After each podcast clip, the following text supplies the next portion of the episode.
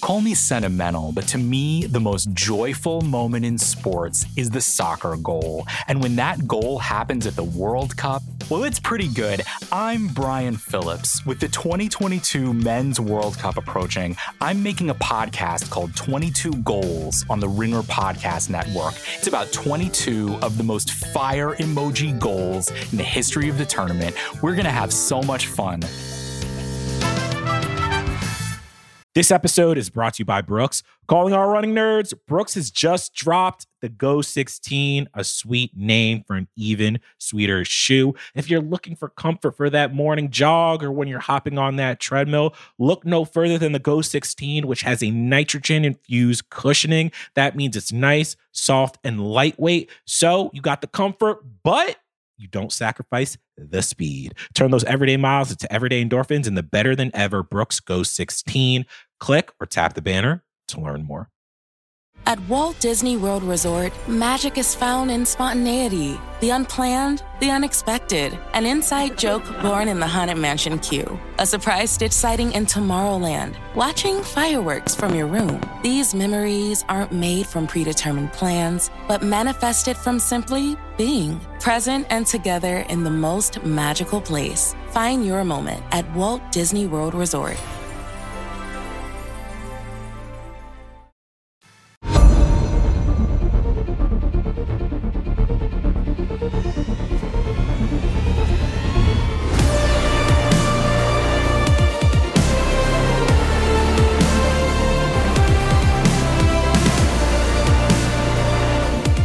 Welcome into the Ringerverse. This is, of course, the Ringers Nexus podcast, the feed for all things fandom. We are Steve Almond Joy, the cuddly Sin City Bear. we are Jomi, the explainer, Dideron. You've got questions. He's got answers. We are Old Man Van. He of the resurgent hairline. And we are Coke Baby Chuck, the 24 karat closer. Together, we are known as the Midnight Boys. Pew! Midnight Boys coming to you live. Well, not live. I mean, we're live. On We're location. On location. On location is, is what I Yeah, it's good. Yeah, from yeah. Las Vegas. We're coming to you from Vdara Hotel in Las Vegas. We have a beautiful look of the Mandalay Bay and the Delano, the Delano. You guys remember that song? The uh At oh, the Delano, I mean Pharrellino. you got okay, you guys you, guys you guys know something? I could tell a story about that song because I know who the woman being referenced in that song is. LeBron and Yes Jules. It's not. It's not Yes Jules. I can tell you who it is. It's not. Wait, It's bleep not. this out. It's not. It's not. It's, It's really not not. Yes It's not. It's not her. The whole thing I know exactly what it's about. I'll tell you off the camera. It's not about LeBron. James. this is the greatest thing of my life. It's not. It's, it's really not. I really thought it was Yes Jules for years. It's not. It's not. Interesting. It's not. It's not. It's not about LeBron. and Yes, Jules. I promise you. Okay. Um, Great. I'm, I'm serious. Speaking about LeBron and Yes Jules, can we just say, yo, Jomi, he needs to get it together. He lost his shirt last night. Women chasing him through the streets of Sin oh City. my it's, god. It's a what happened? oh problem. my What the hell god. It was like the opening of a hard day's night. It See, was again, just the lies, mob. the deception. See, they Come on, just trying to create a narrative Yeah. out here. I've been on my best behavior. I oh, I got don't know if that's in at like six o'clock, right? Went straight to my hotel room. You know, and then we met up with the boys. We got burgers last night, right? Like little midnight boys hangout. I got a free sundae. Waitress gave him a free sundae because he just can't turn the charm off. that that okay, that that is true. That did happen. By the way, just to let you know, the waitress was fucking treating the rest of us like shit. she was sweet on Jomi. When Jomi got there, she started being nice. That's actually true. Yeah. When Jomi got there, she's like, "Oh, sir, joking around. You can't do that." I will say Jomi, but uh, a black man, whenever he says I've been on my best behavior, you know he's into some sicko I shit. was in bed by eleven thirty, and With you how want to many know people? why? Let me tell you something. You want to know why I was in bed on time? Because High School Musical, the musical, the series dropped All an right. episode at midnight, All right, and, I let's had, get- let's get right, the and I had to be Okay. watching. Exactly. Programming reminders. Next Monday, the House of R returns to discuss the new Netflix series Sandman. Neil You guys Mr. excited about Sandman. Sandman? Yes. I am. Yes. Man. I'm tapping into Sandman. Things Tapped have been in. things have been looking good for that show. Yeah, I'm tapped into Sandman. Sandman's a nice little ethereal sort of look. I'm into That shit Sandman. scared. That book scared me as a teen. It was I very like, this is too scary. much. This is too much. On Wednesday, the Midnight Boys will return once again. We're back. We're riding the, the horses. The horses. The Midnight Boys. And we don't know what we're going to do in Vegas. There's been talks about all kinds of stuff. Charles said he wanted to go out. Um, uh, Jomi actually said he wanted to go out and shoot a gun. Toxic Jomi. That's not what I Um, said. That's like, all you know- what I you know what I mean? Charles said he wanted to rent slingshots and go around Vegas. You know, you might see the Midnight Boys and Safaris. We don't know what we're gonna do. Um, Oh my But we're here. On today's show, we're gonna discuss Batgirl getting shelved and what it means for DC slash HBO. The question is, the central question, is there a DC? Oh no. That is the question. There, there might be. Who knows? Who You know knows? what I mean? Is there a DC? Uh, There's movies coming out, but is there a continuity? Is there uh, an apparatus? Is there a DCEU? Who even knows right now? This is unprecedented. It's a very trust the process moment where they every couple years are like, nah, we're on track again. We're on track. And this is Batgirl news, this alleged Batgirl news that Batgirl will not be released anymore. Uh, it was supposed to be on HBO Max. It's not even going to be in theaters. They're just taking ninety million dollars and just writing it off. Uh, I have to ask you, Vid. Do you think DC can ever get back on track? It was never on track, but do you think DC can ever get on track? I'm going to answer that question. I'm also going to do something else. I'm to finish the intro because then after that, after that, the long-awaited return of Midnight Court is Avengers versus Black Panther. But now I have to. So we're doing that. We're doing Midnight Court. Look, you guys, we're feeling frisky. We're a couple of frisky. Ooh, you feel that feeling? That's frisk. It's all over us. So we do things out of order. Who cares? Time to answer Charles's question. I think this signals the end of the DCEU as we know it. Um, so let me let me tell you why. And I'm not trying to be a hot take artist. I thought about this. Matter of fact, I try not to be a hot take artist. I try to be. You know what my takes are? They're not hot, but they're like. They're like you know how something you put something you take like a frozen dinner and you put it in the microwave, and it's adequate when you get it out. Or it's really hot in the center and cold all around. That is actually your takes. Probably my take. It's hot the deeper you get to the middle, baby. Cause you gotta think about it. Wait, I got wait. TV food takes. Why would it be cold on the outside but hot in the middle? Wouldn't it be hot on the outside and then cold on the inside? I don't know, Jomi. Jomi actually makes more sense. Fuck you. So here's the thing. I have, Uh, I'm- I'm- here's the thing. I'm making a little money at Spotify or Ringer. I don't eat frozen food fucking anymore. Mm. Come Neither do on. I. I haven't done this in a long time. Mm. By the way, that was oof, elitist. Wow. Um, so let me tell you why I think this is the end of the DCEU as we know it. First of all, there was never really a DCEU. Yes. There was a Snyderverse. So so that's the first thing. The DC uh, EU was never something that was cohesive. It was never something that was comprehensive. It was never something that uh, was able to pick up any real steam or traction. It was a bunch of different movies made that had a, a loose association based upon the characters um, that were going to show up in the Justice League. Beyond that, there wasn't very much plot that tied them in. There very wasn't very much direction involved. They never could really get it done. Uh, and so, obviously, with the complete failure of the end of it, when you talk about Justice League, and then somebody, some people will call this the the Snyder Cut a failure as well. I didn't think it was. I think what we're seeing now is that uh, the new regime, which Dombey has been informing us about, is not interested in uh, pump faking and stutter stepping and doing all of that stuff. They're interested in the bottom line, and I don't think that they're as obsessed with competing with Marvel um, as the old regime was. I think what they care more about is making a profitable, sustainable uh, entertainment brand. I mean, they said it. They want a bunch of jokers. They want a billion dollar grossers that may not be connected, but the thing that I'm worried about, and the thing that I think has always frustrated me about DC is like we rewrite history when it comes to the MCU. But the one thing that the MCU did and Kevin Feige did is like they released a bunch of shit movies, but they were always being like, the next one will be good, the next one will be better. And even when the movies sometimes didn't work, like Iron Man, with uh with Mandarin, they figure out how to do it with Shang-Chi. They're always figuring out like learning lessons, being like, hey, even if this movie wasn't the greatest, we're gonna keep bouncing back. We're gonna learn from our mistakes. I'm gonna be real. After the first Justice League, they were like, oh, people just don't want a Justice League movie. I'm like, no, you could do another Justice League movie. It just needs to be better. And I think DC is so afraid of their failures in a way that Marvel honestly like puts their arms around it, learns from it. So it's just like, yeah, I don't know if I'm ready for another DC is trying to do this again. It's kind of too late. Joan? I don't think Marvel has released like. I mean, we we've had this conversation a thousand times, but I don't think Marvel is like released like bad films like back to back to back the way like DC has. I mean, Thor: The Dark World. I mean, those but- later Iron Man films. I mean, but I remember I said that right in Phase Two. You know, we- I, I just I'm not gonna accept that Iron Man three was just like whack. Some people loved it. It Some wasn't people a hated great movie. It, wasn't I- even a I good movie. It was really like enjoyed Iron Man three. Same. Even at the time, people were like, It's a good "This movie. is It's good. not it." it's good. good. I wouldn't say it was crazy or it was like special, but it was good. Yeah. Right, Far from bad. far from bad. Though the Dark World, like you have all the right. Like I. All right, so I'll ask you this then: Wonder Woman, Aquaman, are they better than Thor: The Dark World or Iron Man three? I would say I'll they be are. honest with you.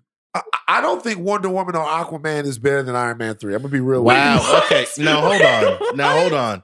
I would say that Wonder Woman is better than Iron Man 3. I, I I- Wonder, think, Wonder Woman is as good as Iron Man. 3. I don't think that's better. true. I think Aquaman and Iron Man 3 are on like the same level. That's a lie. I love I, all three of these movies are movies that I like. I would call them all in a dead heat. Basically, they're all the same quality. That's that's really Now, nice. that if you said that. Iron Man three was better than Batman vs Superman, I would agree with you.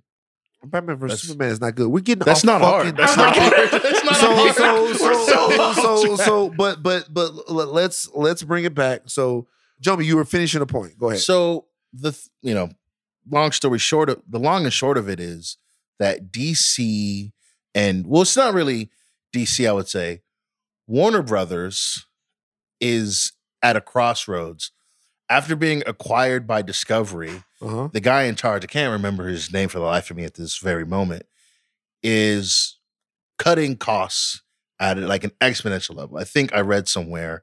I want to say from the Hollywood Reporter Jason Kilar. Jason Kilar, the guy in, ch- in charge of Discovery Plus right now? Yes. Oh, okay. Um, they need to cut like $3 billion. Okay. So that include Batgirl, and we don't know what else as of right now. So the the article states that um, basically they have shelved both Batgirl and the Scoob sequel, sequel to that great animated film Scoob, um, likely for tax reasons. Uh, Okay, to, so- as a write off because the film is too big. The budgeted film of ninety million dollars is too big to be put on streaming services because that would add a budget of like twenty to thirty million dollars to market it, or too small to release in theaters, adding even more so to market it there. So so they shelve both of them as a write off to basically cut those losses that they would eventually that have in a restructure for prioritizing streaming. and that also means that because they did that and they involved the accountants, that they are forbidden to ever monetize the movie in any way. That cannot happen because they use it as a tax right now. Okay, cool. I the business side of it is is well understood. Wait, can for I most ask you guys this question? Don't mean to be this guy. Do you think Batgirl? Do you, do you think they saw Batgirl and were essentially like, can't do it, can't No. release it? Like, so here's, no, so so here's no. the thing though. That no, doesn't, I'm, I just want to. But here's the thing, though. That doesn't matter, and I'll tell you why. It this is such a shrewd and unprecedented, unprecedented business decision that it doesn't even matter how good the movie is.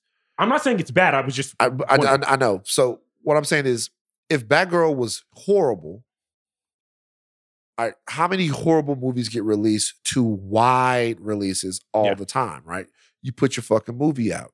You put your movie out because there there are creatives involved in the movie that worked on the film in good faith. You put your movie out because you want to recoup what you can on the movie. You put your movie out because it's part of a financial strategy and a and a quarterly earnings basis that you've put out, and you are way too far into it to back out now. You put your movie out.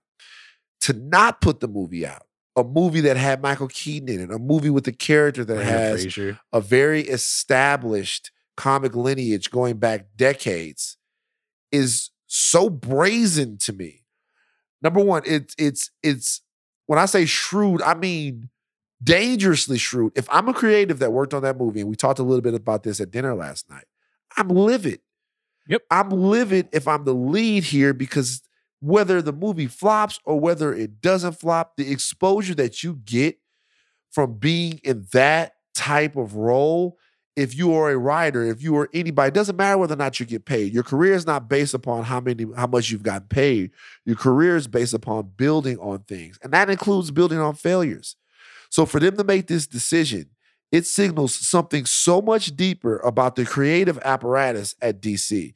Not just the business apparatus, but the creative apparatus there. And what they're willing to sacrifice, what they're willing to do to, to I guess, right the ship.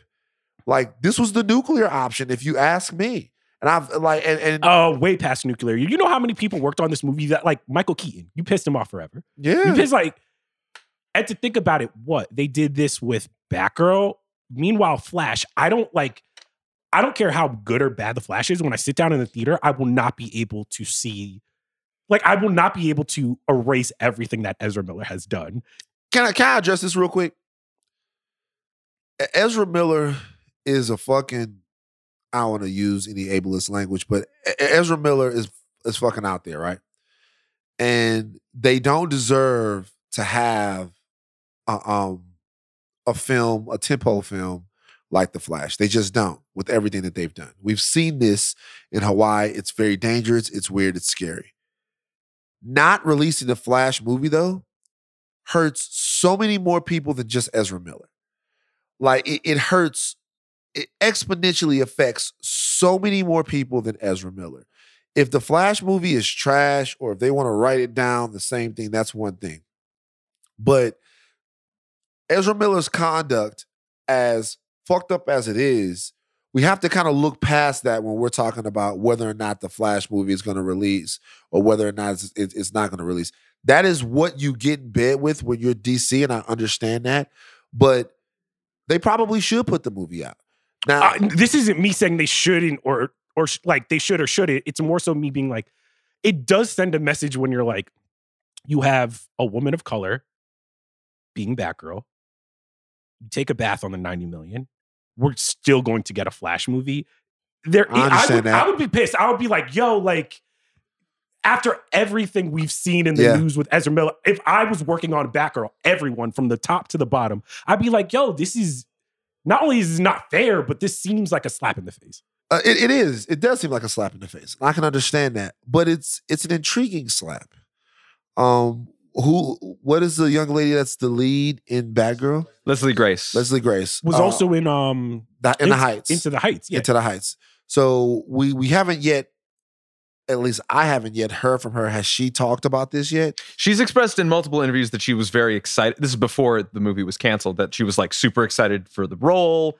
Uh, the movie was going to be great. She's really excited about it, and as well as a couple of other stars being uh, excited about it. Now, uh, I'm guessing that they'll be NDA'd out of their minds to not talk about this during Oh, any future press you- or anything you- like that. You, that's going to be impossible. This is too public. Like they, they, they, I'm sure there are certain things they won't be able to talk about.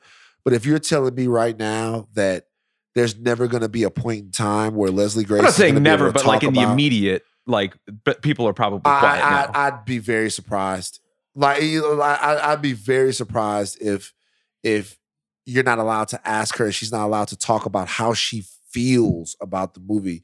Is she? Yeah, Because that's she- a lot of lost time. And yeah effort. about how she feels about the movie being. Think about the prep time that people go to get into shape to be a superhero. Bruh. Think- Batgirl, prep Batgirl time. prep time. God damn! I beat you by one Right, second. what do you I beat you I said by it- one I said it first. When you listen, when you look, listen back, I had it first. I was like, prep time? No, Charles. I to can your cut you out. That's true. Charles, to your point, the directors, uh, the same guys who did uh, Bad Boys for Life, of are of Moroccan descent. You know what I mean? Like, so it's interesting that like a movie like that, they're like, ah, we can we can get this thing out of here. You know, it's something. I think Scott Derrickson made a point about this yesterday on Twitter. It was like, it's interesting. You know, they got the movie with the people, the people of color directors and the person of color lead out of here like that. That's interesting. I I wonder where all of the, you know, uh, bot accounts to release the Batgirl cut will be after all of this. All right, before we get to Midnight Court, I have to ask y'all: Do you think that there is any way that the DC ship can be like course corrected? Are we too far? Go- like, have has the football been pulled away from us one too many times, and we're just kind of exhausted? So I'll give my take. The answer is, of course, they can get it right. The only thing that it takes, forget about the DC EU, forget about the MCU, forget about any CU or anything of all of it. Forget about any. You know what you need to make great movies? You need great filmmakers Yeah. who are committed to telling great stories that work with great talent. And what happens is when you're making movies like these sometimes, when you're having uh when you're dealing with characters that aren't necessarily characters, they're cultural staples and money machines. What you have are too many hands involved in the way that character should be portrayed, in the way that character should be marketed, in the way that character's story should be told. That was the refreshing thing about the MCU. You can do whatever you want with Ant Man. You could do whatever you want with Thor. Nobody's looking over your shoulder. You can do whatever you want with Iron Man. If you want to take Iron Man and make him into a snarky, wisecracking billionaire scamp, you can do that, and nobody's going to come at you about it. I mean, they tried to do Demon in the Bottle, and they were like, "All right, back up a little bit. Well- back well, up a little bit." but they they they tried to do demon in the bottle after they had already established the character Yeah. that they were doing right um and to be honest with you i think that, that was after disney got involved which kind of changes things a little bit so what i would say one second so what so what i would say is with with with situations like this if they let people create and if they are dedicated to that, Mhm. they could easily make great movies with these characters. They let they gave Nolan a blank slate to do whatever he wanted, and look what Nolan did. He, I mean, look he at the Batman. I'm not Yeah. saying you have to think Matt Reeves the Batman is a perfect movie, but you look at that, you could tell that there's somebody who loves this character, who knows what he wants to do, and has a vision. And I'm like, I would rather that than this constant like we're trying to be like the MCU. We're not trying to be. We're not releasing our movies, pushing stuff back. I'm just like, just release great movies. Like, just come on. I've never seen a studio more allergic to success than Warner Brothers has handled handled DC. Because like I know that it's not as easy as like, oh, just copy the Marvel playbook and then you've got gold. Because like that's a very nuanced thing that you build upon for years and years. The fact that they can't get even seemingly the right things right from the jump. Like they can't tell us who's playing Superman right now. Who are your tentpole actors for, you know, the most important heroes that you have in your slate? We have They two don't know. Right? I know, like we don't even know. Is the Michael B. Jordan project happening? Eh? Is any project that we can think of post, you know, Shazam or post things that like are even ethereal now? Like, likely might not happen. What does this mean for the rest of the, you know, HBO Max slate of DC properties that were probably going to be either reshuffled or resold or maybe not happening at all? We just talked about Harley Quinn on Mint Edition. Are we going to get a season four of that? Like, they can't seem to right the ship in the grand scope of things, and even the biggest, most popular projects like Batgirl can't even get off the ground. I think they have to simplify things and they have to decide what kind of stories and what kind of superhero shop they want to be. Marvel probably threw a little monkey wrench in their situation because who expected Marvel to get it that right? Of course they could do it. You know what they could do? They could they could turn to the Midnight Boys right now and they could say, "Hey, come up with a kick-ass Mr. Terrific script."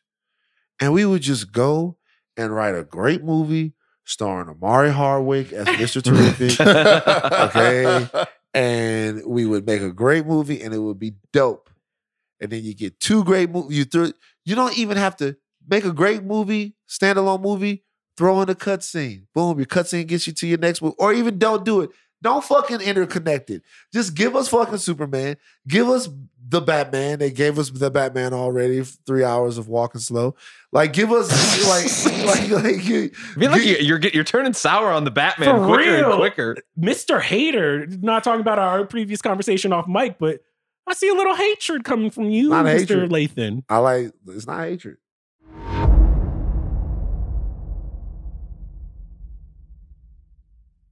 This episode is brought to you by Brooks. Calling all running nerds, Brooks has just dropped the Go 16, a sweet name for an even sweeter shoe. If you're looking for comfort for that morning jog or when you're hopping on that treadmill, look no further than the Go 16, which has a nitrogen infused cushioning. That means it's nice, soft, and lightweight. So you got the comfort, but you don't sacrifice the speed. Turn those everyday miles into everyday endorphins in the better than ever Brooks Go 16. Click or tap the banner to learn more.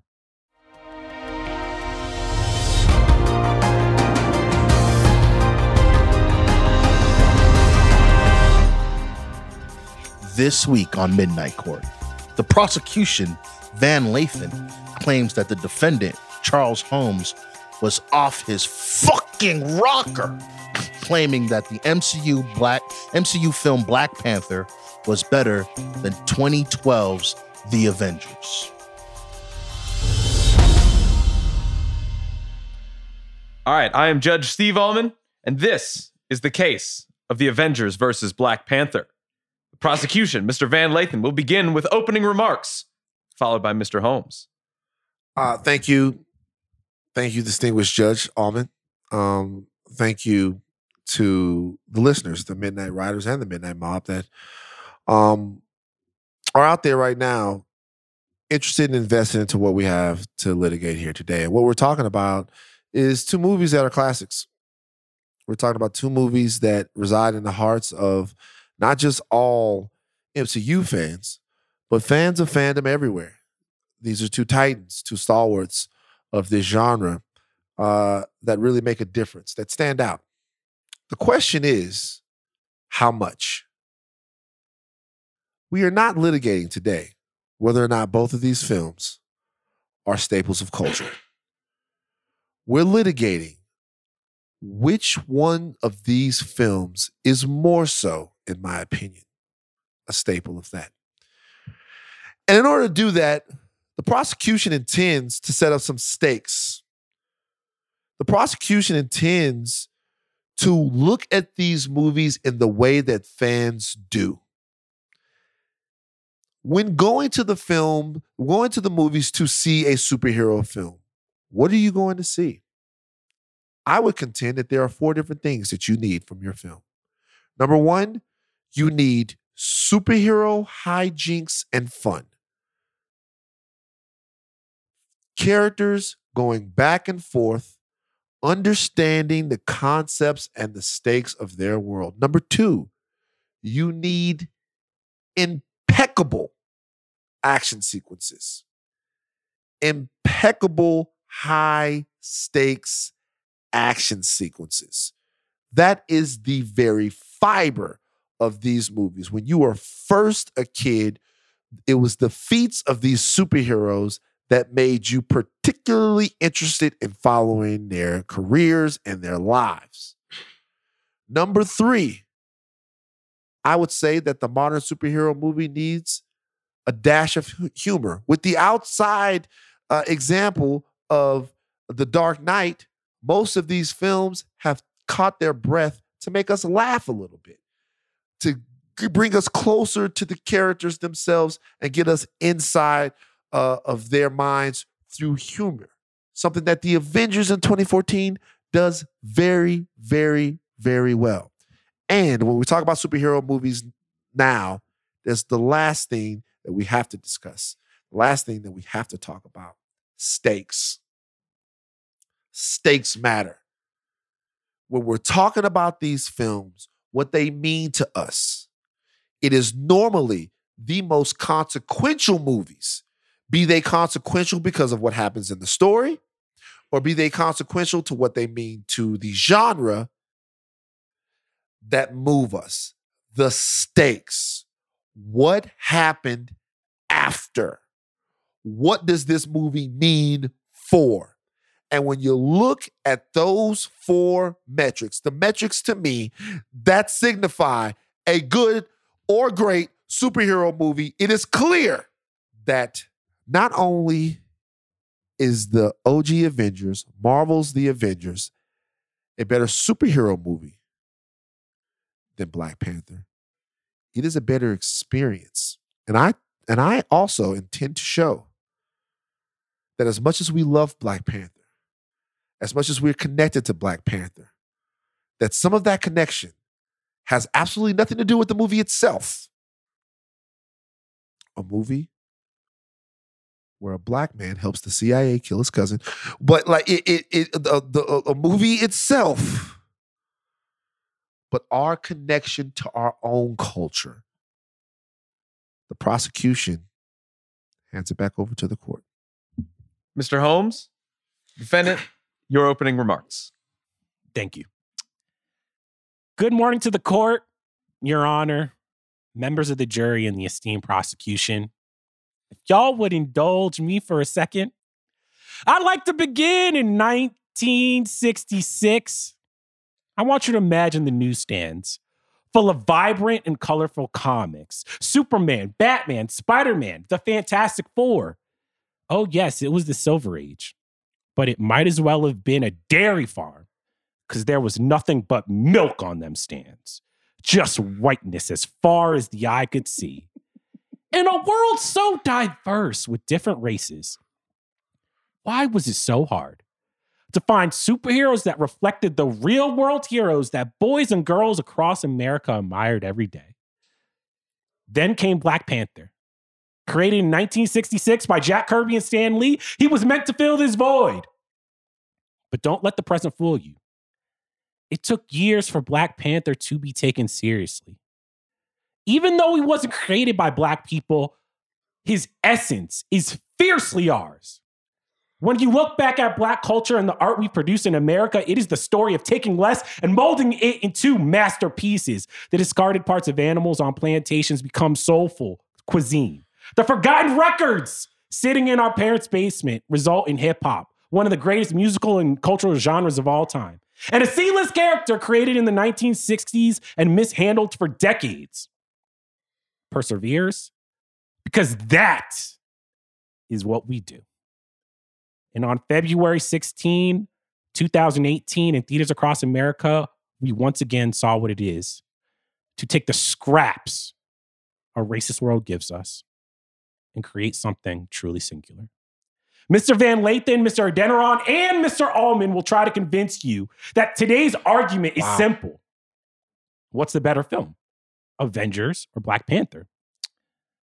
They will lean on the fact that Avengers is why we have the MCU, and they aren't wrong. But I'm here to tell you today in this courtroom, I am arguing for something far more dire. I am fighting a war against nostalgia, popular opinion, but most importantly, I'm fighting a war against cynicism. Sitting in those theaters on a brisk February night, Black Panther transported a generation. It made them believe in something bigger than themselves. Within the stories of T'Challa, Shuri, Killmonger, and Nakia, we saw our people as the smartest, most gifted, most heartfelt citizens of this globe. It is what we had always seen when we looked at our own people. Ryan Coogler, Chadwick Boseman, and company did something far more important than an Avengers film ever could. Something that 2012's Avengers didn't have to do because of its makeup. See, they convinced the world that there's nothing more beautiful than envisioning a world where black people are at the center of the frame. Not as slaves, not as the help, no, but as the heroes. Now, I love me some Robert Downey Jr. and Chris Evans, don't get me wrong, all right? Avengers is where it all started. But today, I hope you'll walk with me as I try to convince you that celebrating a movie for what it started is far less crucial than rewarding a film for the new present it built. Thank you. I would like to inform the court and this jury that Mr. Adeniran and myself will have no influence over the proceedings of this case and move forward with evidence and calls for witnesses. Mr. Lathan, your witness. My first witness is a man who staple staple in journalism, staple in fandom, staple in WWE. He currently does uh Knicks breakdowns on the Yes Network in New York, one of the most major media markets in the entire world. Formerly of the Flagrant 2 podcast, currently of the Say Less show with Cass. The homie Cass is on the show now. Cass, where in the world do your people come from? Uh, I'm first generation Nigerian American. My father and mother were both born in uh, Nigeria. Yes. Both born in Nigeria. Interesting. Can Mm. you tell us the first time you heard of the character of Black Panther and what that character mean to you? Meant to you? The first time I heard of the character Black Panther was, I think I was watching either the X Men animated series or Spider Man animated series, one of those. I wasn't big on the actual comic books, but I was huge on the comic book ad- adaptations of TV shows. And I saw Black Panther as a character there. And they kind of threw, they didn't really flesh out the Wakanda sort of backstory of Black Panther, but you just knew he was rich and he was from Africa. And I was like, oh snap, that's like the Black Tony Stark. Okay, I see what they're doing here. Didn't think much of it as a youth, but it was only as I got older that I realized sort of like the mythology that came with uh, the Black Panther character and how much it meant to uh, uh, you know a lot of young comic book readers. Coming from Africa and seeing a character that represented African excellence, how did that, what did that do for you? How did that change your purview in terms of comic books, uh, in terms of this mythology, or did it at all? it definitely uh shaped my view as somebody who just loves you know mythology and comic books and superheroes and stuff like that like i i was to, to give it a little context you know i was big on power rangers and power i only liked the black ranger because he was the only black character anytime there was like teams of superheroes or teams of you know uh uh uh, uh, uh you know gangs or whatever like even like the even the superheroes that weren't black i pretend they was black just so like I could enjoy it more. Like I'd watch Dragon Ball Z, and to me, Piccolo was black only because he was like the closest Woo! thing. Say that again. Can you say that one more time black dude, right? Same thing with like Doug, right? I used to watch Doug back in the day. I used to just assume Skeeter was black, but you know, when I seen actual black characters and actual with actual African ancestry, with with the story that I can, you know, harken back to with my parents. And you know, Nigerian parents will always tell you like where they come from and, and, the, and the royalty that they come from, and you know, and, and the history. So it was always wonderful to kind of see a character that I didn't have to imagine, right? Like I didn't have to put like some fake backstory behind because they didn't want to put no black characters into the show, right? So Black Panther becoming this hero um in Marvel and living in the world with Spider-Man and Iron Man and, and Captain America and the X-Men and all these people that I love so much, it was like, damn, not only is he a black character, not only is he an African character, but Lois and Keys, he might be the hardest one out of all of them because he's richer than Iron Man. He got these crazy superpowers. He's got this, he's got a nation of people behind him. He don't got no secret identity. You know who he is. You know what I mean? Like he almost felt like godlike. So seeing that made me always feel like, oh man, like Black Panther's the dude. I didn't even I didn't even associate the the the the the um the movement with Black Panther. I I I, I initially thought, and I don't know if I'm wrong or right at this. I didn't do enough research uh, on it, but I always thought like the Black Panther group was named after the superhero because the superhero was so dope. That's how that's how removed from it I was. You know what I'm saying? So uh but that's that's how I looked at it as a kid. Obviously, I grew up and obviously, you know, figured out, you know, what it was. But that's that's that's what Black Panther kind of meant to me. The more I kind of got to know who he was. Sounds like the character of Black Panther was very important to you, being an African and being a comic book lover and a comic book fan. Um, Indeed. in 2018, the Black Panther movie comes out. Sometime after that, on Twitter, there was a tweet from you, Cass. the tweet, just so that the court would recognize the tweet, says Uh-huh.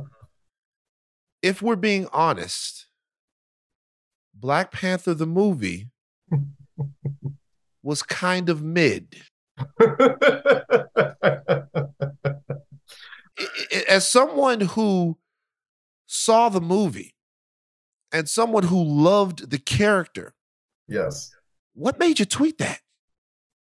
Ah, there's one thing about Twitter and social media. It really doesn't uh, give nuance So when I say Black Panther was mid, there's reasons why I said that. Uh, I would say for one, I think I based Black Panther in, and, I, and if I remember the tweet thread correctly, I think we were doing like a discussion of like the best Marvel movies, right? Like the best standalone, like if there's no universe, if there's no, oh, this movie's important because of this person, like straight up standalone, like, yo, put this movie out. Is it a good movie? Does it stand up? Yes or no? And for that, I always say Black Panther, yes, it is a good movie. Like you can you can watch it. It's almost exclusively good that it, it, it, it kind of happened when it happened because you don't need to necessarily know the backstory. You don't need to necessarily know what's happening forward. It still stands alone as a very good movie. I said it was mid, however, because I remember when Black Panther was coming out, bro. I remember 2018. I remember the comic book space and the comic book movie space. It was very different than it is right now. And and a lot of people could say you could thank Black Panther for that.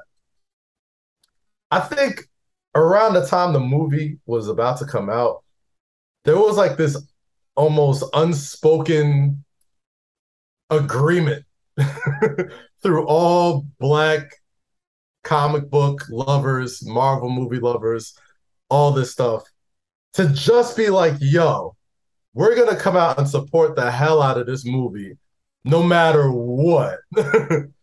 no matter what. Thankfully, Ryan Coogler delivers a hell of a movie, right? Thankfully. But when I said Black Panther was mid, I was only comparing it to the other great Marvel movies of the discussion, right? Like if you line it up with the other movies, it's like it's it's better than average. You know what I mean? It's better than the average Marvel movie. It is kind of like just the Lion King with superheroes. Like if you're talking about like just the storyline. and I'm not saying the Lion King's a bad movie. If you can redo the Lion King good, if you can redo the Lion King and you do it well, more power to you. All I'm saying is, yeah, I, I, there was so much it was given so much when it was released, and and obviously with good reason. It did. I and of course this is 2018. I'm allowed to say that it definitely has aged better as time has gone on. Obviously, with, with the passing of Chadwick Boseman and, and just seeing just how important that movie was. That was that was Marvel's first billion dollar movie, if I, if I remember correctly uh, first billion dollar I, I, would like I would like I would like people to know that the passing of a, of an actor should have nothing to do with the way a movie it ages. No, uh, absolutely not. But uh, what I'm saying is, it does it does. I mean, 2018 is a long time ago, and the comic book world has changed so much that much more mid have come out since Black Panther. You gotta understand when Black Panther dropped, like you had Civil War because worse movies have come out. you gotta understand, but Civil War to the dropped. movies before, maybe not as great. Cass, mm, nah. you're dropping bars right now. Okay, so look, Cass. Last question. Yes, please. Is there any part of you that believes that culturally, this is a direct question, culturally, mm-hmm. we've made Black Panther out to be better than it actually was because of feelings? Yes or no? Yes. Thank you. The the, uh, the prosecution rests. Kaz, you're an amazing man. Tell these people where they can find you. You can find me on the Masked Man Show with Kaz, uh, with my guy David Shoemaker talking wrestling. You can catch me on Say Less with Kaz, Loki, and Rosie everywhere you listen to podcasts. And you can catch me on the MSG Networks with MSG PM with my co-host Monica McNutt. Thank you so much, man. Appreciate you. Love you always, brother. He's African. For my second piece of evidence, I would like to cite Rotten Tomatoes.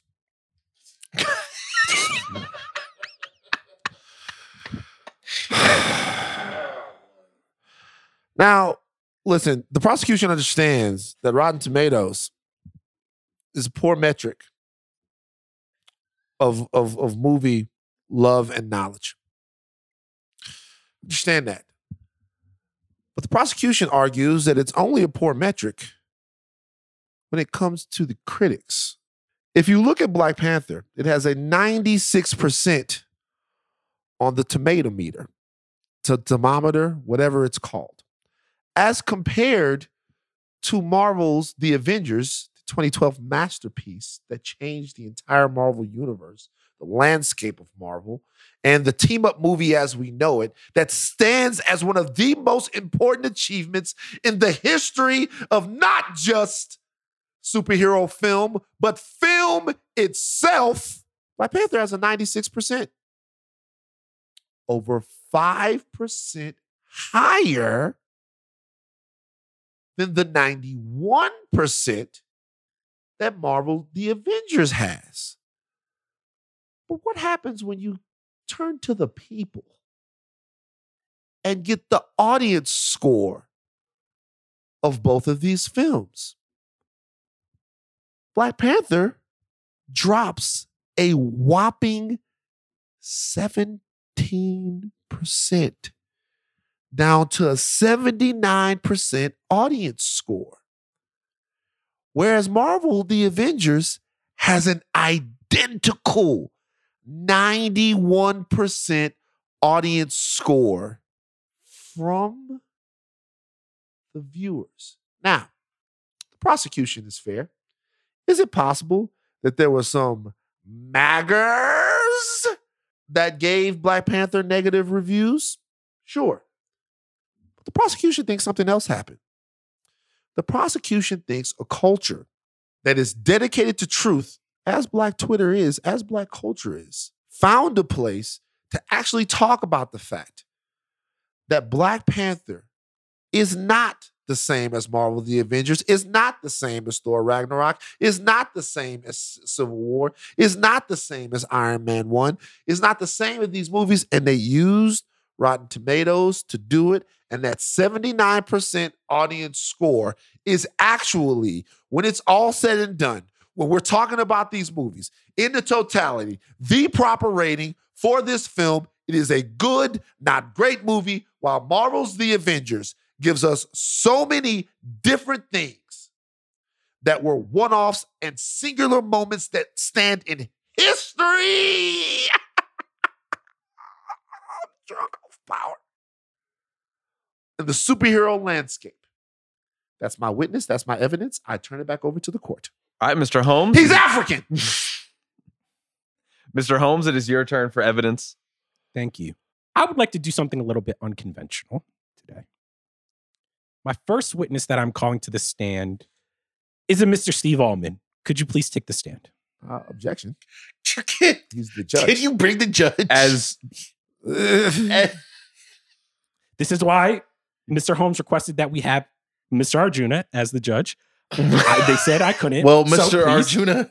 I can, I'll, I'll, still I'll allow this for a moment. Uh, Oh, as, will as, allow? this, as producer Steve, as that is a As separate producer character. Steve, not as the judge, but as producer Steve. Producer Steve is a separate Oh, character my- from the judge. Excuse so me. Yes, I can. I, I will note my objection. I don't know what the fuck kind of kangaroo. Objection what, is what, noted. Wait, like, what, like, wait, like, what kind of kangaroo? Can I court we're please? running? Can I please? Note Can- my objection. We are running nothing but a kangaroo court, Mr. Lathans. I'll uh, remind you of that. Arjuna is still walking from Caesar's Palace. He'll be here in six years. Anyway, could you please state your name for the court? Stephen Ahlman, producer of The Midnight Boys. Excuse me. Um, I should have been more specific. What is the nickname that you were given by Mr. Lathan on the Midnight Boys? I think it rhymes with activist. Uh, yes, he he calls me the Sactivist. Uh, and what is the history behind this very, very entertaining name? I'd really uh, uh, object.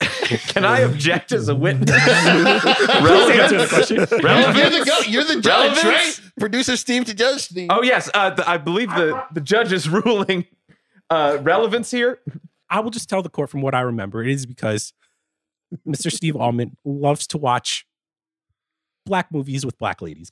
Continuing. Your Honor, stop the cap. so, Mr. Ahlman, would you say that you are what we would like to call in the black community an ally? I, I would suppose so, though it's not for me to say.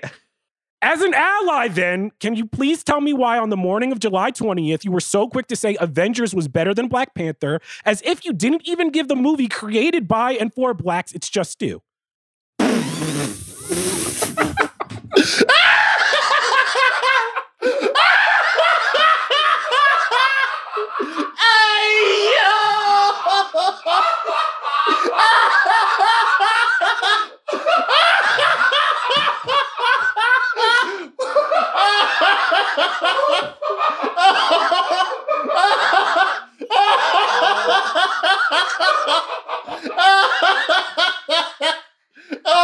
I'm afraid I'm afraid I'm gonna have to invoke the fifth year for self-incrimination.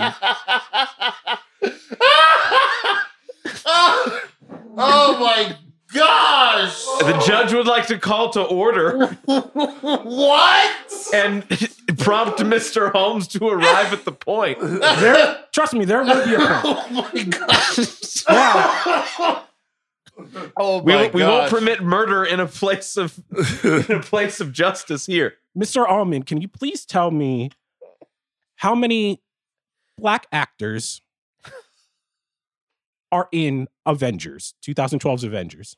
Just name me in even in the lead cast. Are there any black Avengers? Uh, I believe uh, one Samuel L. Jackson is in the principal cast, and uh, that that might be it. From your memory, can you uh, list all of the black actors that were in Black Panther? Uh, uh, uh, many Angela Bassett, Legend. Ge- yes, Chadwick Boseman, Lupita Nyong'o, many, many. Thank you. So then, wrapping up, I only had uh, two questions. What are your, your opinions on the movie of Ry- Ryan Coogler? Are you a fan of Fruitvale Station Creed? I am, yes. Are you a fan of Joss Whedon, who I will remind the court has done some is accused of some very heinous things? I, okay, Objection, Your Honor. Uh, what does it? What the? What does the conduct of Josh Weedy Head Whedon have to do with the quality Because of I would these I two would agree. Mr. Lathan. Because I my don't final think that is question, my final question. Me, the judge, Who do you that. think has produced more important films? Fruitvale Station about police brutality, Creed about rising above, Black Panther. Creed about I should. Judge Or- Steve Ahlman would like to say Joss that Whedon. that, it, that importance of, of directors' prior films does not bear any credence it on does bear credence because if we look at what Ryan Coogler has been able to do with less than Joss Whedon over time, I would argue that we see that his movies are unimpeachable. Where Avengers, let's be honest, could you actually? I won't even say it. Could you please rate the Avengers films for the court? And this will be my last question. Age of Ultron, Infinity War, Endgame, etc. Yes. I would say Infinity War's first, Endgame second, original Ave- original Avengers, and then Age of Ultron. So what you are trying to tell the court is that the third best Avengers movie that we don't even really talk about anymore is better than one of the most important black superhero movies of all time. Not even just the most important black superhero movie of all time, the most important superhero movie of all time. Is that what you're saying, Mr. Ahlman? If you don't have if you can't answer it, we can we can pass. I think by the by the transitive property, then what is that is what you are saying that I'm saying. Uh, all I find all of those movies good and important in their own way, but I still maintain that the original Avengers. I can't believe I helped you make an make a fucking montage for this next thing. Don't worry. Don't worry. You're not the only one. Thank you so much, Mr. Ahlman. I appreciate you coming to the stand. My next witness, can I please have Jomi Adeniran? Could you please state your name for the court, Mr. Adeniran? Oluwa Jamiloju Adeniran here. Interesting. What is the, could you tell us the origin of your name? I can. It's Yoruba. It's uh, Nigerian in origin. And are any of your uh, family members from Africa potentially royalty? Yes, actually. Funny that you mentioned that. My grandfather, may he rest in peace, is a uh, was a king. Yeah, absolute royalty. Absolutely. So where are you from in Africa? One more time. Um, my dad is from. I honestly can't remember where my dad's from, but you know, uh, Lagos. Lagos. My family lives in Lagos right now. Yeah, Also, are you, would you say that you are a proud African man? hundred percent, hundred percent. I even got this uh Nigerian pendant on my on my on my. Ch- We love to see it, Mr. Adeniran. We love to see Love it. to see it. So for the court, um, could you please tell them what you wore to see Black Panther? Oh, Please man, you- describe in detail. Man, you got to you got to check it out. It's on my Instagram. You can follow me at Joe Dinner. Check this out. Please, See your uh, objection. Uh, can Mr. Adeniran not promote his Striking self promotion business? from the record. Thank Nah, you. what you mean? Continue, Mr. I got- what do you mean? As you got to see the fit. You feel me? Um, nah. Um, I wore a full full outfit, Agbada, the whole thing. I went all out. Man, you know, I had the hat, bro. It was the whole the fila. I had the whole thing, bro. Do you, can you explain to the court why you wore that to Black Panther? Was it because there was some excitement? Were you trying to show pride? Yeah, man, Africans, bro. You know, we was going, we was going up, man. Do you remember what you wore to Avengers? A sweatshirt, A and sweatshirt. some, and some jeans, and the you sh- wore a sweatshirt. and the shoes my mom bought. Well, I, saw, I remember. Well, here's the thing. You know what I'm saying? I remember seeing Black Panther the Thursday before it came out. I also remember seeing when I saw the Avengers. It was a Saturday morning, a 9 a.m. showing at the Del Amo 18 in Torrance, California. And it was one of the most transformative events of my life. can you tell me? Very short, keep it very brief. What is Avengers about? 2012's Avengers. Well, Loki comes back with the, you know, Don't give me the plot. What is it about? What is it teaching the audience? and teamwork, Teamwork. teamwork. And on average, how many uh Marvel movies would you say are about teamwork? Well, what is it about teamwork in this game we call life? You know what I mean? Every film is about teamwork. Even you can argue Black Panther is about teamwork. So can you tell me what is uh Black Panther about? Not the plot, but what is the movie about? Teamwork. Hmm, it seems Mr. Deneron I mean, is unwilling to maybe contend with some of the heavier themes about interventionism, the diaspora, uh, what it means Mm. for no, that's black make. people to disagree, whether they're from Africa. That's very true. or African No, Americans, you're absolutely right. You're absolutely right. Also Take that, everything I just said about Black Panther versus teamwork. My last question for you is what is the more important message for an audience, especially an audience that tends to be comic book fans, could be a, a quite a bit racist? I Which would- would you say is more important? I would like before I answer that question, I'd like to remind the court that the question is not which is more the important film, which is the better film, but Can you please to answer, the question? No, no, no. I said please answer the question. I, I just wanted to make it known, right? I I will. I said I would answer your question. The me, the message of Black Panther is is a very poignant and important one, and that's the reason why people you know come back and say, "Wow, we this film does have a, an, a great message to say." Like I really understand the the point that Ryan Coogler and Co are trying to make, and it um, it resonates. It And resonates you- very deeply. Last question. Can you please rate the Avengers films from um, worst to best? Worst to best. Yes. Uh, Age of Ultron, Endgame, the original Avengers, Avengers Infinity War. Damn. Twice in a row, we have people not even being able to say that Avengers is the best Avengers movie. Okay. Thank you. That's all. That's all, Mr. Deneron. Uh, please, I would like to call my final witness. Uh, Mr. Lathan, can you please step up? Yes. Hi, how are you? I'm doing well, Mr. Lathan. Thank you so much. Uh, I, can you please state your name for the court? Van Lathan Jr., born April 16th, 1980. And um, could you describe your immediate family, the people that you live with, Uh, Khalik Abrams, and who else? Boseman, the Bernedoodle. Interesting. Could you describe uh, where you got the name for Mr. Boseman Lathan? Uh, Chadwick Boseman, the late actor. Uh, can I just know, is there any reason why you didn't name your very, very cute puppy? Love him very dearly. Mhm. After anybody in 2012's Avengers. Because I didn't personally know any of them. and I knew Chadwick Boseman. Rest in peace. A legend, you knew him. Yeah. That is amazing. Yeah. Well, that leads me to my uh, second. Can for the court, can you please play Exhibit B for Mr. Lathan? I already so, know what I'm, this is I'm going to so mad that I helped you make this. I already know what this is going to be.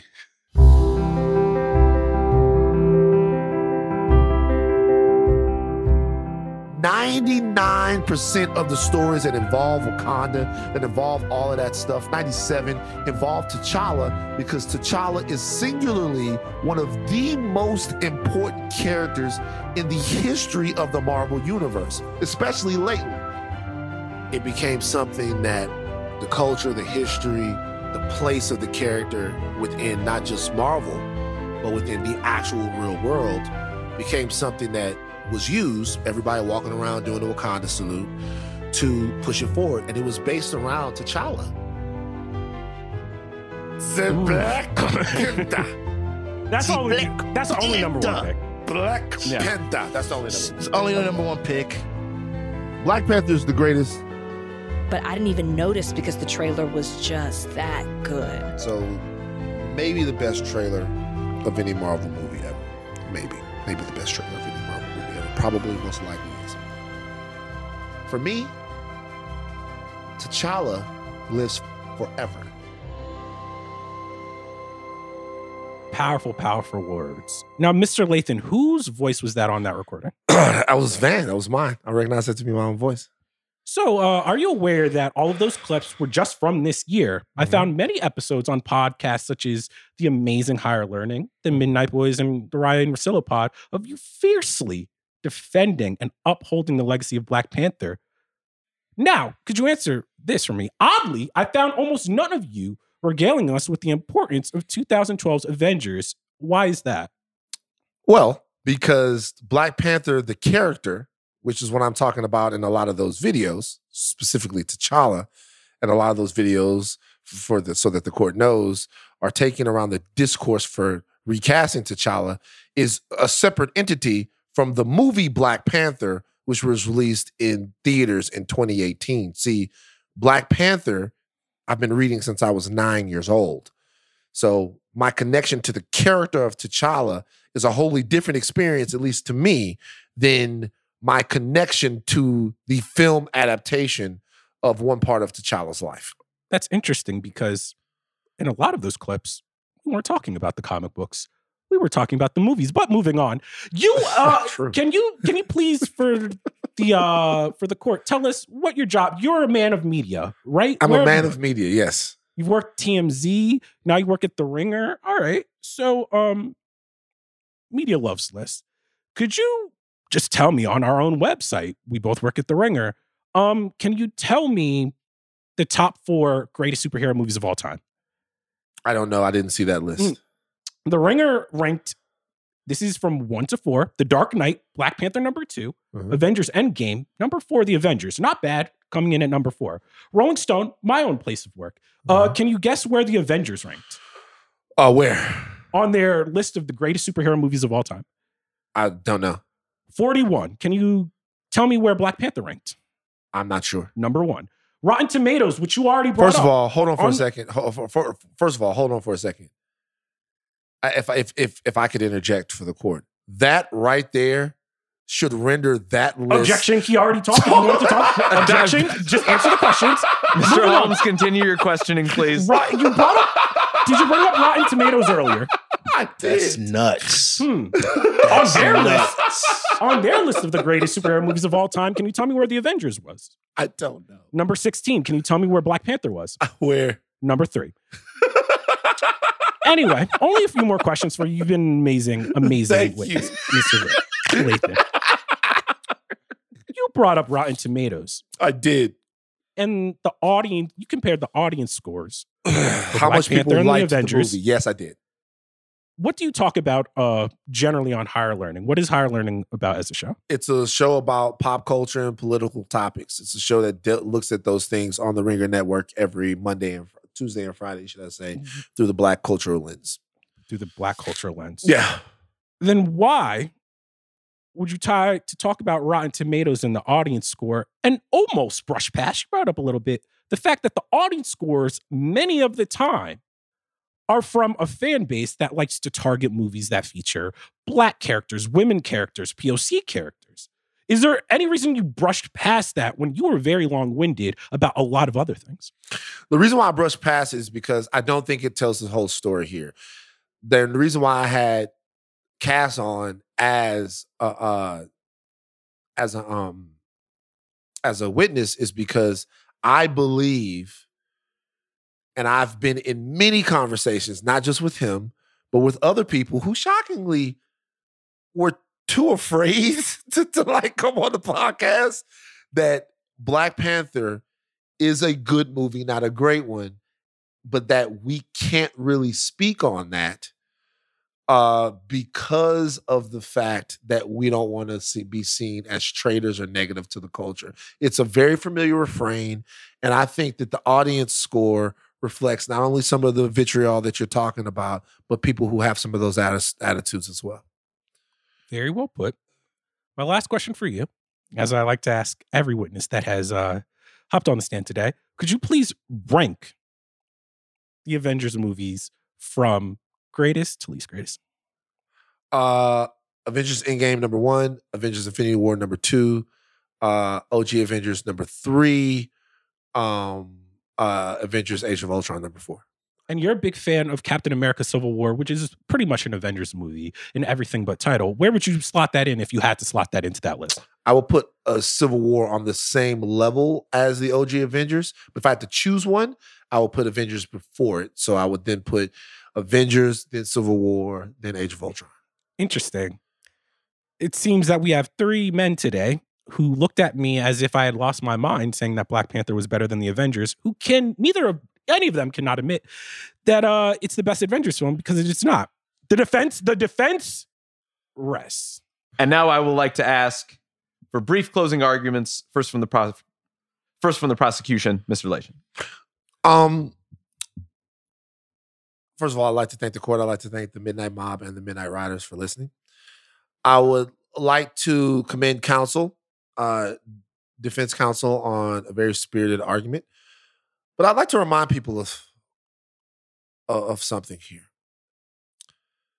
Defense counsel, in his arguments, very eloquently established why Black Panther is a very important character in the history of comic books. Defense counsel very eloquently established why the movie Black Panther is a very important movie culturally for representation. Defense counsel, who I might add, is hiding his true feelings about the movie Shang-Chi for the same reason. The court For says no. For, for the same reason that a lot of people hid their true feelings about the movie Black Panther. So he knows what we're talking about.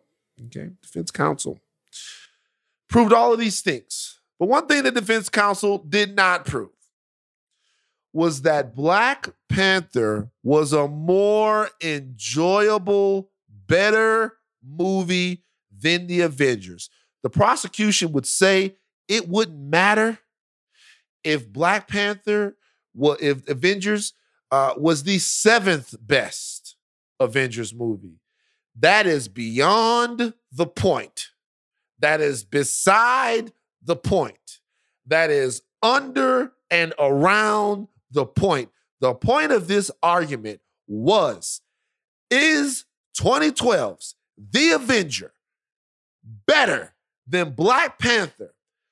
We, the prosecution, have attempted to prove the fact that not only is Black Panther inflated in terms of its goodness because of its cultural relevance, but that a lot of people look at the movie as an art piece and not a superhero film.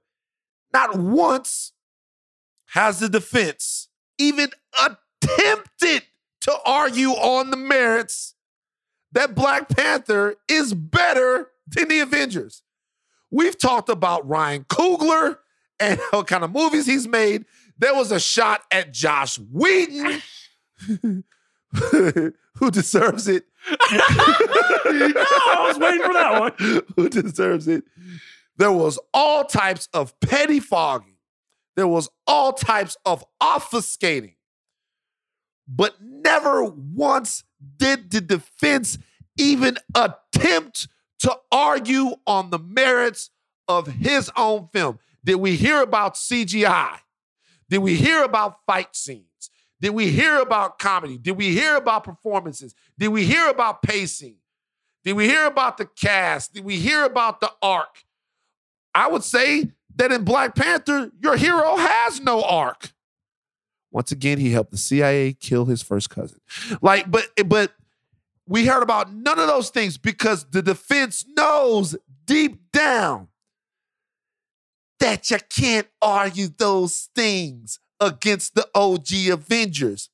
We have a Hulk, puny God, the circle shot in New York, all around them. The death of Coulson, 10 bucks. This is not the weirdest thing you've ever seen. Boom, give me the tenner. Why? Because the helicarrier went up, baby. Not to mention, fucking Thanos is in the movie. I would say that when we're talking about villains, as much smoke as the Chitauri gets, the actual villains of the Avenger movie is Thanos. You know what? I'm done. Mr. Holmes. I still remember the night we found out about Chadwick Boseman's passing. I was alone in my room, tears in my eyes, shock running through my veins. I had to write his obituary for Rolling Stone, my hands still shaking. Now, a lot of people wonder why I'm so cold on the Midnight Boys. Coke Baby Chuck has no heart, but I do. And I'll never forget that moment. It reaffirmed why I love these stories. Because I can still vividly remember sitting in Court Street Theater in Brooklyn and tearing up as Chadwick yells, As you can see, I am not dead. Black Panther is more than a movie. It's more than one comic book property of many. It's more than the Avengers could ever be. Why is that? Because Black Panther shows us, Black people, in all of our glory. We're nuanced individuals, but oppression often robs us of that nuance. And thus, we're seen as a monolith. Black Panther is a movie featuring generations of black people, brother and brother, father and son, mother and son, king and usurper. On the biggest platform possible, it's a story of how we want to lead, the differences in blackness in the Americas versus abroad, the responsibility we have to people who look like us, the radical ends we will fight for to liberate our people.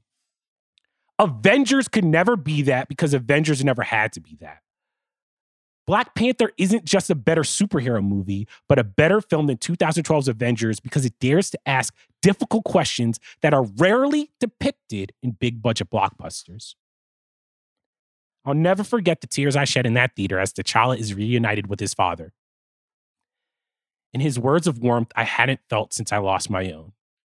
I will never forget the tears I shed watching video after video of Chadwick connecting with fans because Black Panther meant so much to them. The prosecution was very eloquent, but at no point did they actually get to what makes Avengers such a powerful film. They couldn't even agree on it being the best Avengers film. But what I want you guys to leave today with is knowing that movies can change the world. But most importantly, movies can change us. As you can see, I'm not dead. Chadwick Boseman forever, Wakanda forever. I rest my case. All right. And with that, I would like to thank the court's time and the jury and direct our bailiff to direct this jury to where they can cast their vote and what to do next. Now the case is in your hands. Head to the Ringer social feeds to cast your vote and decide who wins the case of the Avengers versus Black Panther. That has been Midnight Court. Thank you so much. Charles, that was really beautiful. You guys and well said. that was literally the dumbest thing I've ever heard in my entire life. I, I, Don't. I First of all, I don't get mad because I, I- put y'all on the Summer Jam I screen. promise. Don't get mad. Like, don't try to act like I didn't put y'all on the Summer Jam screen. That- y'all, didn't, y'all needed to come together like Voltron. I said, well, I. I said it. The question was, what was the best movie? And at no point did you make any attempts to be like, this movie is better than this movie. Because, I mean, like, we can say, like, we can sit here and say importance, da da da. Like, Y'all didn't bring up the plot of Avengers once. Y'all didn't tell I me brought what it made this movie better. I brought it up. I mean, again, brought it's up not, it was my, it's not my argument to open, make, right? open arguments. First of all, by the way, they are not. They're the judge and the bailiff. Whoa, whoa, whoa, whoa, I couldn't- I couldn't whoa, say Let me get this off real quick. Y'all looked at me wild. So when I was preparing for this, I'm like, Joey's gonna get it. He's gonna get it. Van gonna get it. That's fine. I mean, that's fine. That's what happens. Y'all right, all all gonna, right, you all can't right. duck this smoke. Fuck that.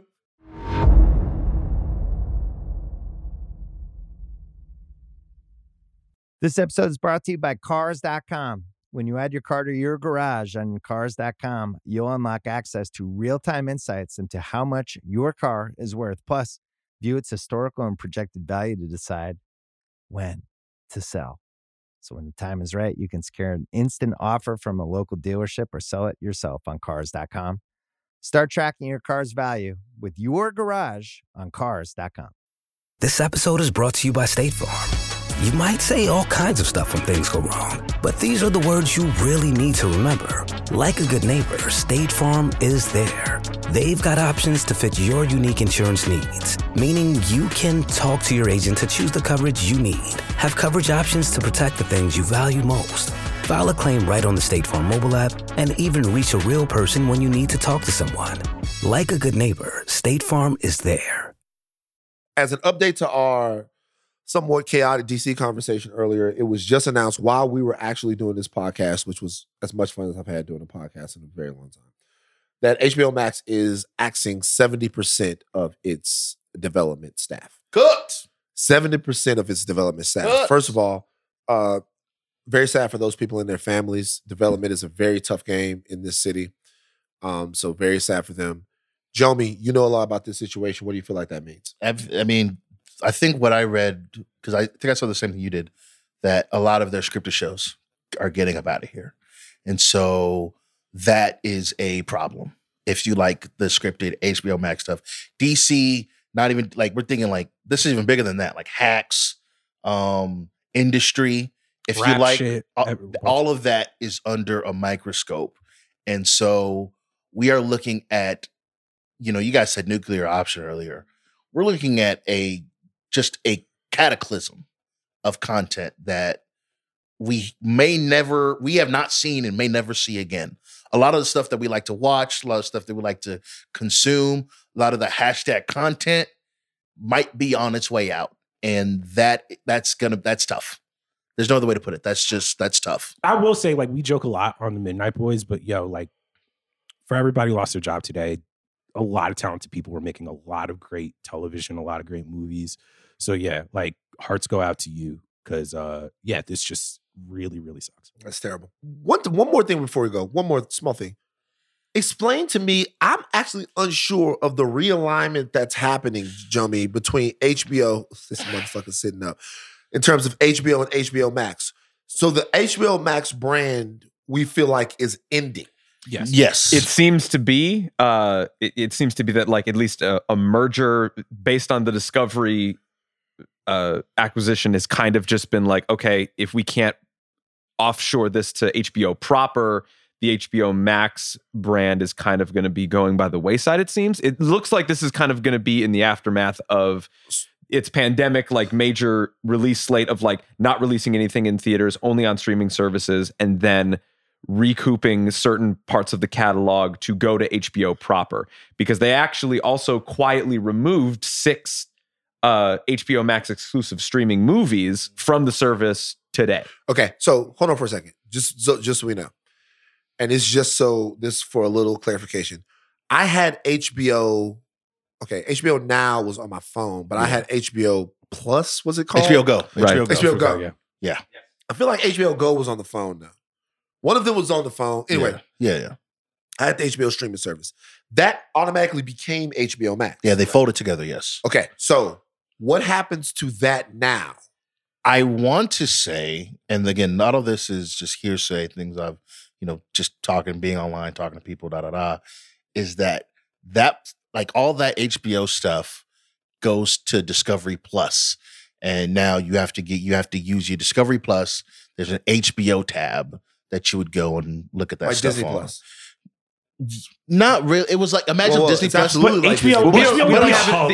None of be this is hub. official. None of this is None of actually this known. None, None of of this is this is- official. this is We're- all we're- just we're- none of this is official. For the audience to Speculation. It's know, all speculation. We speculation. were talking about what the possible business model could be and where the fandom content sits in there. So that's what that's what we're Yeah. right. It seems like The- HBO Max as a brand is being dissolved. It, the HBO that we had for years is going to basically be what it is.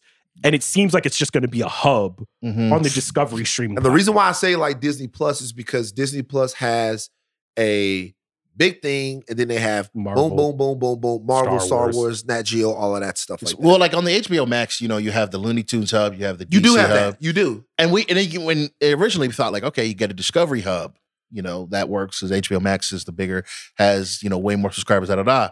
But they're flipping it because the guy in charge is Discovery Plus guy, so he's like, hey man, We're gonna fold y'all to us instead of us folding into y'all, which again doesn't really make sense. Huh. But I'm not Yeah. in charge, right? I'm just a guy. I got you. Okay. What we're gonna do is we're gonna try to. Ex- ex- it, it- we're here at the Midnight Boys. We're going to try to keep uh, our our hands and uh, around this shakeup, and we will make sure that we have um, answers for you guys and what the shakeup at HBO Max means for your favorite show. So we'll we'll we'll be on that. We'll hopefully be able to get somebody in here to give us some definitive answers here pretty soon. You guys, that was a lot of fun. Um, that is a wrap. Next Monday, next Monday, the House of R returns to discuss the new Netflix series Sandman. Next Wednesday, the Midnight Boys will return once again. Producer credits. Our producer, judge, and witness is Steve Joy. Join me at dinner on uh, hashtag hashtag what you're gonna do when Alawa Jomi Ju. How, how you say it? Olua Jomilo Jew? Alua Jomi Jew. What you, hashtag what you gonna do when Alua Jomi Jew comes for you? Yeah, no, get, no, no, no, no. Uh, uh no. That's that. See, I, it was funny. It was jokes. Everybody was having a good time. Ha ha ha ha ha. I, I'm I'm putting my foot down under no circumstance. that's going in. That's not. It's I mean, already it, can- in. it can That's come- already- Let's. I, but like, that's what does that mean? That's Steve? ho- that's the little It's Hogan Bad. Boys. That's Oh, bad boys. No. What you gonna boys, do? Bad boys. What, you gonna do? What you gonna do when a Julie comes for you? That's not. on social media. No. Uh, Golly. additional production from Arjuna Walkabout. Walkabout is still walking in Vegas. It's, like it's maybe- It's 100 degrees outside. 100 degrees outside in Vegas, and he's still walking around. Charles, take us out. Midnight Court is a wrap. We're about to leave. And I really, really apologize for having to do you like that, Steve.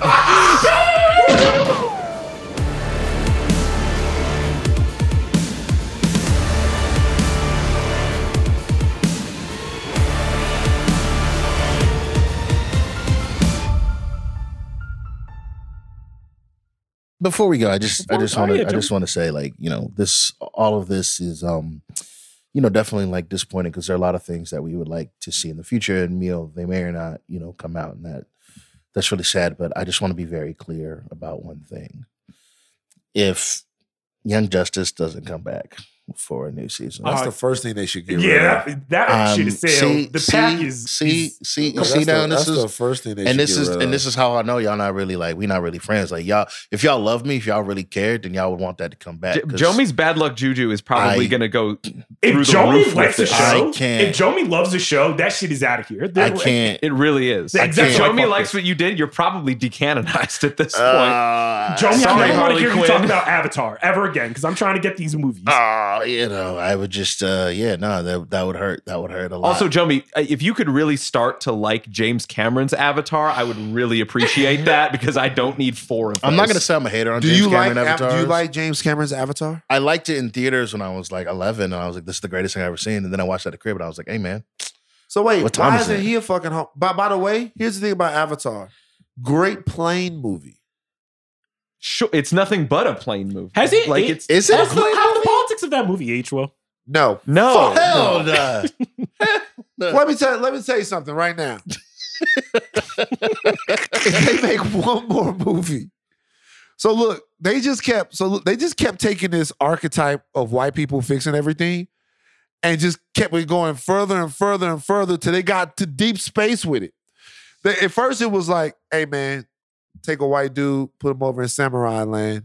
He teaches samurais how to be true samurais. Boom. Then it was first it was Fern Gully. It was fucking in the past. Van, what's your next installment in the White People Fix It series? bruh, like it would have to be white people fix like time travel.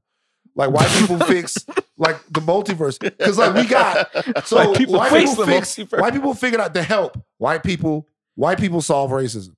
You know what I mean? and so and so then and then, and then it takes white people, the people the, the Na'vi are there trying to do their thing, but they can't fucking figure out how to beat the white people until they get deep in space. A white man has to come and show them how to do it. It's also crazy that can you imagine pitching the film like, and I like Avatar.